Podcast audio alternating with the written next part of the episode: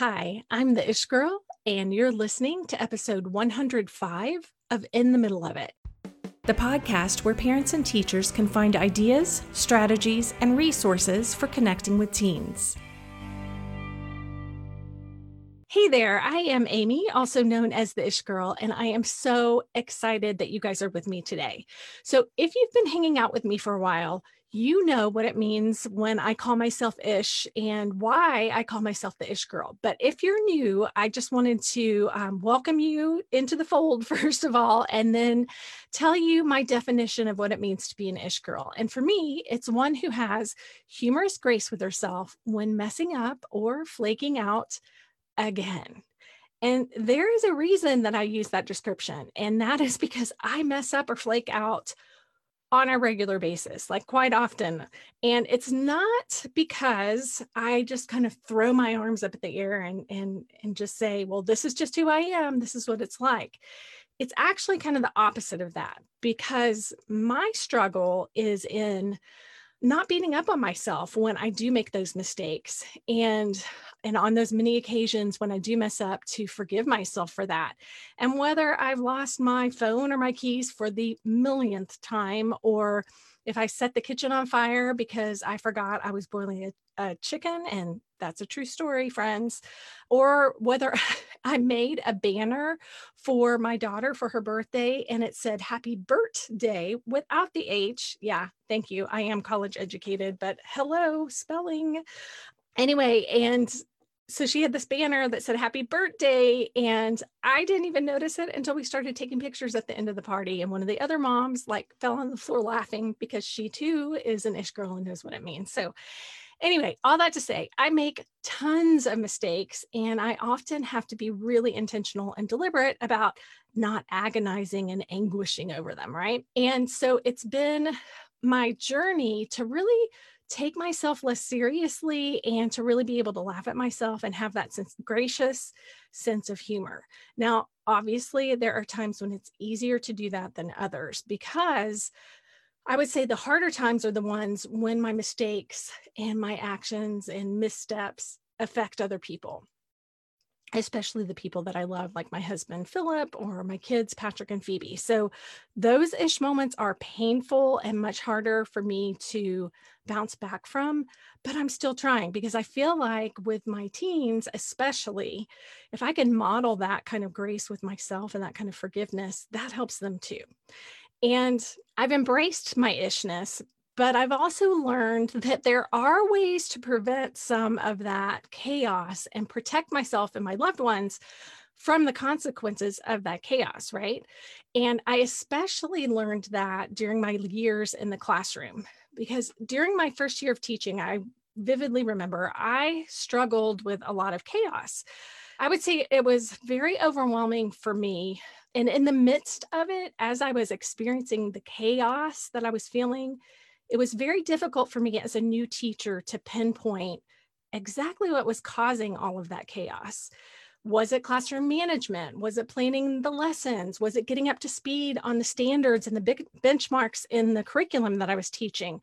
Was it dealing with the surprising amount of clerical and administrative type paperwork and things that I was responsible for? And that chaos is what we're going to talk about today because it relates directly to the things that I shared with you in the last episode of In the Middle of It. Those top three things that cause teacher stress. And those three things were um, performance assessment, time management, and then what I talked about last week, which was classroom behavior. Now, this week, we're going to talk about time management. And I feel like it's a super broad term. And so I want to break it down for us a little bit today. So, if you too are struggling with chaos in your classroom and you don't know what kind of thread to start unraveling first, this episode is for you. Now, I'm focusing on managing our time because it is the one resource that cannot be replenished. And if you're like me, it may perpetually seem like you don't have enough of it. So, how can we manage our time so that we can control some of that chaos in our classroom and even in our lives? And I think the answer to that is simple, but certainly not easy at all. because you can implement systems and procedures consistently, and that will cut down on your chaos tremendously. Now, I'm going to go, I'm, let's dive a little further into that right now because I think the first question we have to ask is where does that classroom chaos come from? Where does it originate? And I would say, first off, that teachers do need to be exceptionally organized because it I, there's there are just so many moving pieces and parts, right? But the truth of it is, is that teachers receive little training in, in that kind of organization and um, flow and management. And I, I know that there is definitely a disconnect between what education students and universities are learning and even what they're learning um, within their first job experiences those expectations that administrators have for those new teachers can be really, I feel like, unrealistic, right? Because there's this business piece to teaching, and it's this piece that's really not taught well. So teachers show up in their classroom like I did. And I can remember thinking things like, how am I going to figure this all out on my own? And feeling very reluctant to ask questions because there seemed to be a, a mentality of this figure it out yourself thing. And and when you're a new teacher and you're looking at your administration and they're expecting you to know this stuff, it is very hard to make yourself vulnerable. And sometimes it's not smart to make yourself vulnerable in certain situations because you really feel like you have to act like you know what you're doing. And not knowing what you're doing can have really negative consequences on you professionally. So so there's this whole culture of teachers not newer teachers not really knowing the best way to go about doing things and organizing things and setting things up and so it's it sets up this mentality of i don't know what i'm doing. I'm lacking those skills. I'm watching that veteran teacher over there and i'm listening to my administrator who expects me to have all these things done and i don't so i'm just lacking those skills right? Which the truth is is that they just haven't acquired those skills yet and that leads to the second reason that or second origin of this classroom chaos and that would be having a fixed mindset because organizational skills and systems they can be learned and you can see that it's very evident in how teachers organize and streamline their workflows at the longer and longer that they've been teaching. Not knowing those skills as a new teacher can be super stressful. And if you if you listen to the last episode of in the middle of it, that is what we talked about is how teacher stress can affect their um, the behavior of students in the classroom and just the whole culture and dynamic there and student performance and all the things so go back and listen to that if you haven't because that time this time management piece is part of that because if your if your classroom is in chaos you will be stressed and so will your student. So not knowing those skills creates stress. And also i would say learning the skills really does require a growth mindset rather than a fixed mindset of like I was saying earlier about my ish girl stuff, that that idea that well, this is just how I am, it's just how it is, it's how it's always going to be, and there's a little bit of hopelessness in that. So having a growth mindset is really helpful, and and I would say too, I would add there's some limiting beliefs that really come into play here with things like if you have these statements going through your head, then they're a red flag because they are limiting beliefs. And it might be things like, I should already know how to do this. Or I'm just too busy. I don't have time to get organized. Or as long as the students are learning, my systems don't really matter. But the thing is that your success in the classroom and your students' success in the classroom really hinges on developing systems. Um, and we're going to talk about why here in a second. But first, I want to make sure that you guys understand what I'm referring to when I say systems, because I would say that systems are the thought through procedures for how you do things. So in your classroom, it might be um, your thought through procedures for how you handle grading, for how you handle communication with parents, for how you uh, respond to maybe administrator requests of you or meetings with your team whether it's your your subject area team or if you're assigned to a team of different teachers who have the same group of students. So um, it's your system of how how do your kids turn in homework? How are you going to pass out papers? Like you can get as granular as you want for the kinds of routines and things that you set up for your students and for yourself for your own organizations. When when do you do your planning? When do you do your grading? Like all of those pieces of things. So so that those would be your systems just your standard operating procedures. Now for teachers i feel like our knee jerk impulse is to focus on the for the very first thing to, to focus solely on curriculum and planning first because it's what we know right? Like it's it's what we went to school to study and it's it's really what's emphasized with our administration and especially because of standards based learning and testing and all those things it's what's drilled into us. However learning will not happen as efficiently as quickly or perhaps even at all i would even venture to say. I'm going to go out on a limb there if you're not organized. Why? Because organization, clear expectations, schedules, and boundaries create predictability and safety for your students. And that makes it so much easier for them to focus on learning.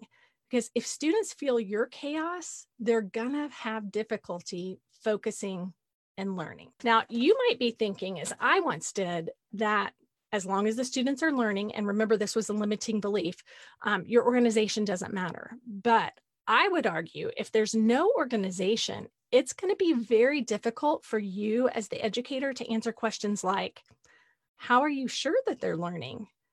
Are they learning to their full potential? And can what they're learning be improved through your organization? Can you make it as easy as possible for them to be successful with the way that you're organized. And that leads to the next question, which is Can a lack of organization and systems impact the performance and well being of students? But I'm actually going to take that question and I'm going to flip this on you because has someone else's lack of organization and systems ever impacted your well being and your performance? I'm super curious about that because I know as teachers and professionals, you've gone through a tremendous amount of training, whether it's as a university student or through the professional development that you've gone through once you've been in the classroom. So, when you've gone to those classes and those trainings, I want you to think about the environments that you were in how did you respond when the presenter or the professor was organized or disorganized? Maybe they were setting up their technology at the last minute and running into problems that delayed the start. Maybe they couldn't find the notes that they wanted to use in the stack on the podium. I vividly remember a conference that I went to where there was one speaker for the whole weekend.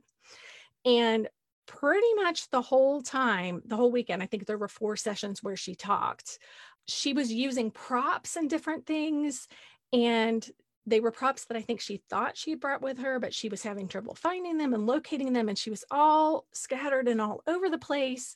She was distracted. She was flustered. And eventually she la- launched into this discussion and explanation about how she just returned from a week long cruise and hadn't really looked at her notes since before she left and going on and on about it. And our my first response and i was with a group of of people and we talked about it later. My first response was wow sorry to interrupt your vacation. And i just felt really well uh, let me just say this. It made me feel very removed from her and she lost me. When she said that she totally lost me. And from that point on i was a little bit cynical and suspicious of everything she shared because clearly she didn't value us as an audience. She didn't value me as part of the audience enough to respect our time by being prepared. And and the way she handled it, I felt like set up this energy and this mistrust that the more I thought about it and the more I flipped it on myself and thought about, wow, what implications does this have for me with my own students? I have to admit, I kind of felt like stung, like, ouch, yeah because just like me my students might conclude that I don't value them if I'm chaotic. They're not going to be motivated to do their best if they sense that I'm not giving the attention to all the facets of their experience in my classroom. And I might be working super hard. You might be working super hard, but what you're going to be communicating and what they might get from your chaos is that you don't value them because you're allowing that to reign in your classroom. And none of that even touches the fact that, again, chaos can very often inspire mistrust and, at the very least, uneasiness. Now, the caveat to all this, of course, is that we all have bad days, right? We all have bad days when we're disorganized and things go wrong and, and, and all of that. But the question to ask yourself is this is it characteristic of me? Is it characteristic of me to be chaotic and disorganized? Or is it kind of the one off, like the, the occasional bad day? So, so that would be kind of your baseline. What is characteristic?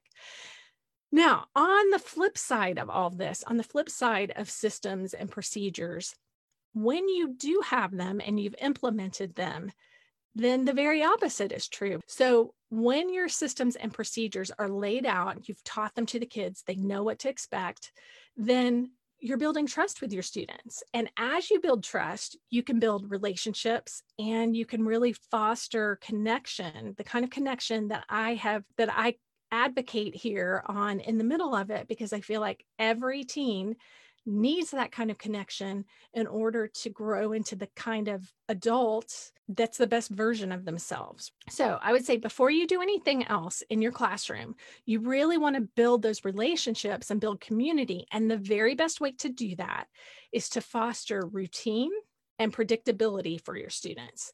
You really want to teach them your systems and invite them into the procedures so that you know what to expect, they know what to expect, and you can all just kind of relax the part of your brain that is constantly on the alert for whatever it is that you're going to do next. That kind of unease of, I don't know what's coming next. I kind of have to be ready for anything. When you know what's coming next, then you can relax and it makes learning so much easier because you have a whole piece of your brain that is accessible and available that you don't when you're in that kind of anxious state of not knowing what's coming next.